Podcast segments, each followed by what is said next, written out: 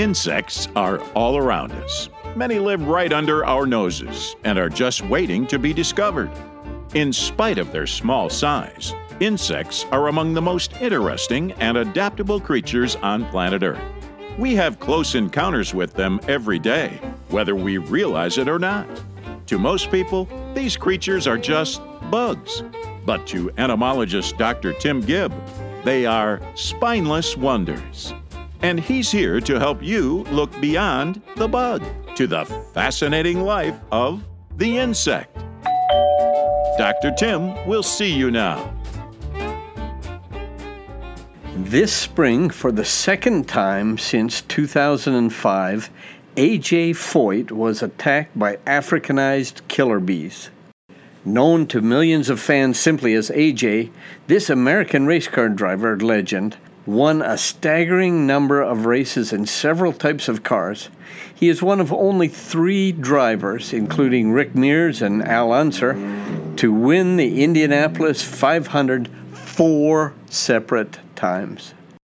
Over the years, Foyt survived three major crashes at speeds slightly less than 200 miles per hour.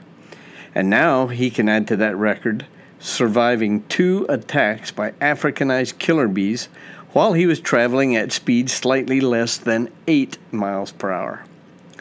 Let me give you the details of how that went down. According to news releases, both attacks occurred while Foyt was on his bulldozer at his Texas ranch. He accidentally disturbed an unseen beehive. Foyt is quoted as saying, I saw a big cloud of them, like you see in the movies.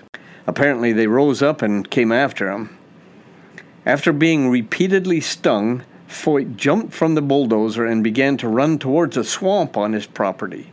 He fell down, and the bees continued to sting. He ran again, but the bees put him back down on the ground. Foyt thought that he would die. He said, I don't know what gave me the willpower to get up, but I made it to the swamp. I fell into the mud and just laid there with my head in the mud until they went away. He called the experience the spookiest thing that he had ever been in, and something that he never wanted to go through again. And as a car crash survivor, he should know something about that. Yet, as fate would have it, he did go through it again this spring. The same bulldozer was involved, and again, paramedics were called. Foyt thought that he got off lucky this time. Only 161 bee stingers pulled from his face and lips. He said after the fact, I look like I have been in a fight with Mike Tyson and lost. The story generated quite a buzz, and pardon the pun, on social media, resulting in plenty of debate and speculation, including the following questions and answers. The first question that fans asked Is AJ okay? What was the outcome? Well, when they arrived, paramedics gave him a shot of Dramamine, but true to AJ form, he refused to go to the hospital, at least not until the bees were dealt with. He said, I got 15 gallons of diesel fuel and dropped it and set those blankety blanks on fire. And then he added, I felt a lot better after that. Let me just add this caution. While we are relieved that AJ feels better, be it from drugs or revenge, we do not recommend controlling bees in this manner. We'd like to go on record stating that fire is not a recommended control for bees, and professional pest managers should have been summoned. Question can a person really outrun a swarm of bees? Well, in theory, yes. However, it's really hard to set up an experiment to prove it. And here's the catch the difficulty is finding volunteers willing to poke a stick in a hive and then wait until someone with a stopwatch says go. Question How fast can bees fly and how fast can humans run?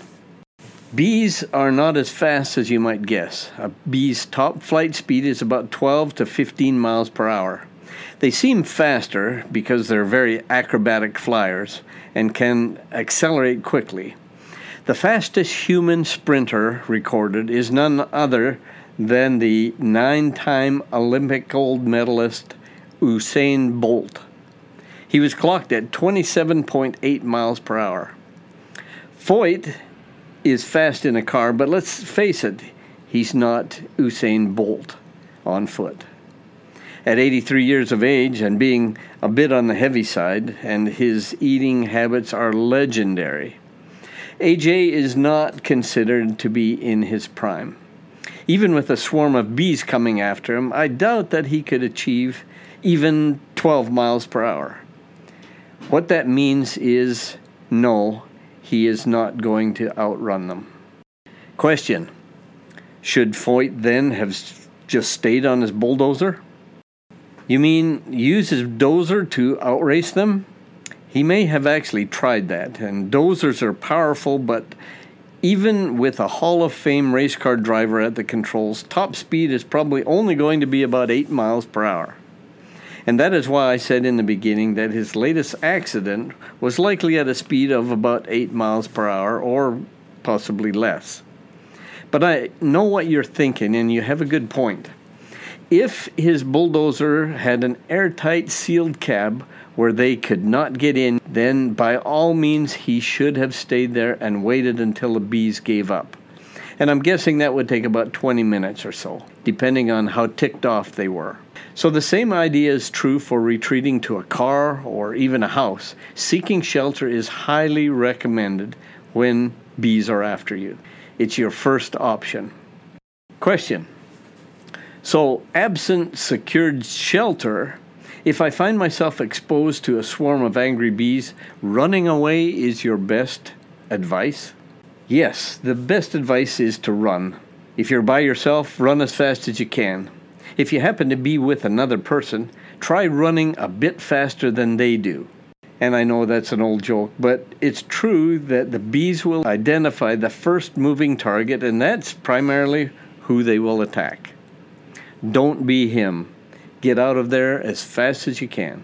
Question If they concentrate their attack on a moving person, shouldn't I just freeze? Well, that's an interesting thought, but I suspect that every thought just before death is probably an interesting thought. Here is the thing by the time that you see the swarm coming, they have already identified you and will attack. Their mission is to get you out of their area as soon as possible, and they will continue to sting as long as you remain. So don't freeze, just run. Note that if you're with another potentially faster runner, you might try yelling freeze as loud as you can, and then just keep running. Now that's a new joke.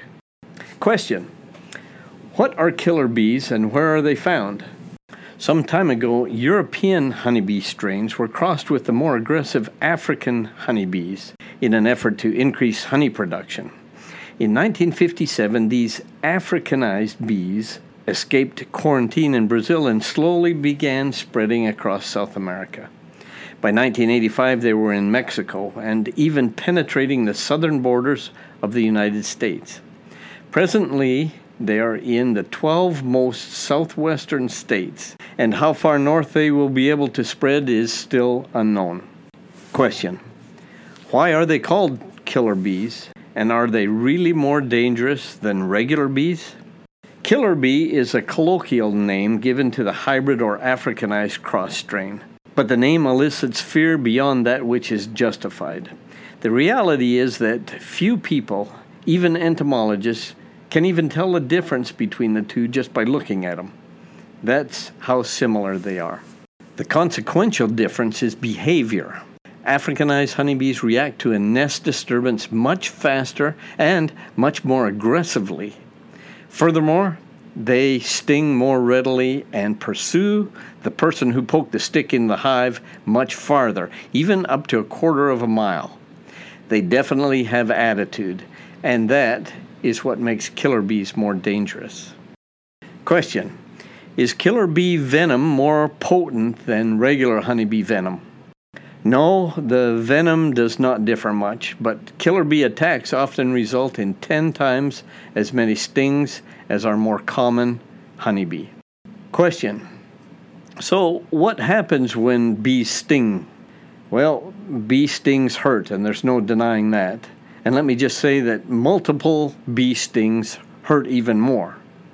However, an online medical website written by actual medical doctors states that most people can survive about 10 bee stings per pound of body weight, or more than 1,500 stings per average adult, even more for AJ. Again, I don't know how these data are acquired. Who really does these tests? I wonder if perhaps these statistics are revised each time that AJ Foyt suffers a bee attack. And if so, are we relying on him for all of our killer bee sting research? In any case, records indicate that only about 50 deaths in the United States are recorded per calendar year due to honeybee stings. In most cases, those victims were hyperallergic to bee venom, or for whatever reason, they just couldn't get away from the swarm. Question Foyt said that he buried himself in a muddy swamp. Would that really help? Nope, uh, it probably would not help. You can't fool an angry bee. Remember, they defend their hives against bears on a regular basis, and a muddy face is not going to deter them. Even completely submerging in water will only delay the outcome because bees are known to hover and wait for their victim to come up. I wonder, maybe swimming underwater for a long distance would throw them off. Again, I really don't know. Other than AJ, it's so hard to find volunteers for such a study. Maybe I'll just ask him to provide some aquatic data next time. This has been Dr. Tim with another Spineless Curiosity. Be sure to tune in next month again for another episode of Spineless Wonders.